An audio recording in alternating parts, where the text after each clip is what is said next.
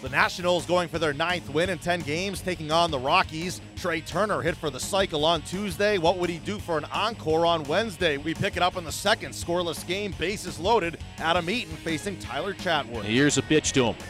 Ground ball right side. That's a base hit to right field. One will score. Being waved home is Worth. Here comes the throw. It's offline. Gets away from Walters. And a runner will go to third. Another one to second base. Two to nothing, Nationals have the lead. Turner drives it pretty well to center field. Going back, Blackmon, and it is gone. He does not look that powerful, but as we saw last night with his home run the opposite way, and now that one, tremendous bat speed. Rockies put Dunn backdated to Sunday on the D L. Zimmerman hits it well to right, and this one is gone.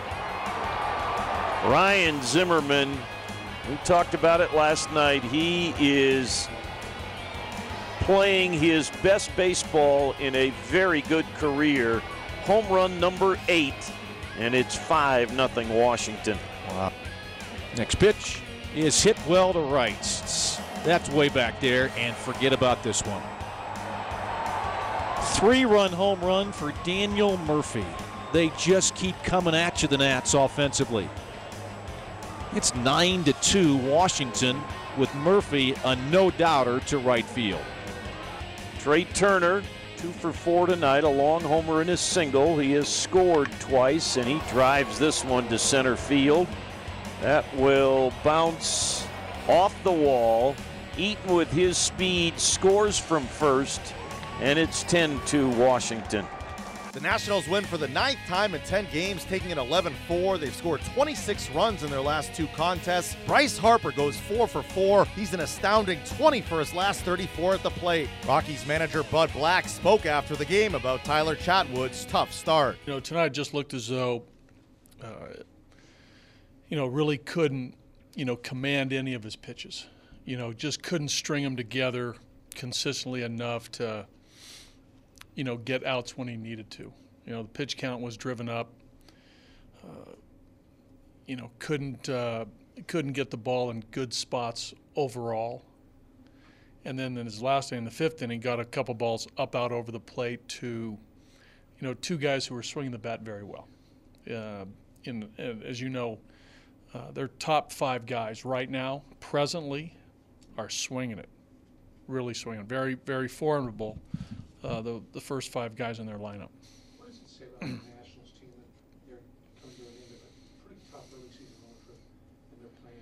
Well, you know, they got some veteran players, as you know, guys with service time, and they got some good young players too blended in. But you know, that's a that's a good lineup over there, and with veteran pitching too, uh, in their rotation. So that's a good group uh, that right now is playing very well. So when you're playing well, doesn't matter, Patrick, whether you're on the road or at home. So, is Ryan Zimmerman's research the key to that? I don't, you know, I think it's collective uh, for, you know, the group. I don't think there's one guy responsible for, you know, great play. You know, when a team is, you know, on a nice roll like they have been the last, you know, ten games, twelve games, uh, it's usually a lot of guys contributing at one time, and that's uh, usually the case. You know, when you're playing well and winning games, you know, you're getting good starting pitching, and the offense, uh, you know, you have maybe six, seven guys who are swinging the bat well. I know the first five guys are for sure. Facing a lineup like that, uh, especially for your young guys, who value experience here. Well, yeah, I think that uh, you know, every time you take them out in a major league game, uh, you know, it's a it's a learning experience, especially for our guys. You know, we're, we're gaining so much information and gaining so much experience each time they go out there. And, uh, you know, the last couple of nights we've seen that, you know, fundamental pitching, you know, break down a little bit.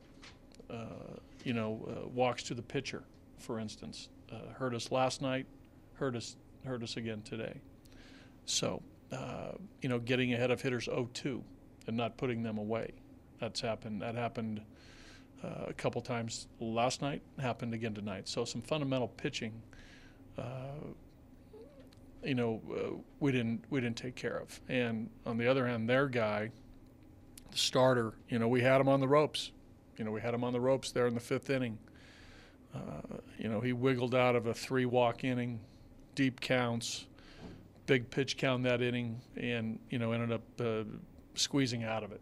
So, uh, and they, you know, their guys got the big hits, and we didn't quite capitalize on, on their guy scuffing, scuffling a little bit in the in the fifth inning. But with Adames tonight, a nice at-bat.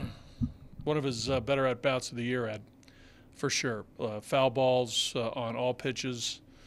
Uh, you know, had good swings, good swings on fastballs, uh, fought off breaking balls. Uh, that was good to see. Good to see from Adames, for sure. Up next, the series against the Nationals concludes on Thursday. Antonio Senzatella on the hill for Colorado.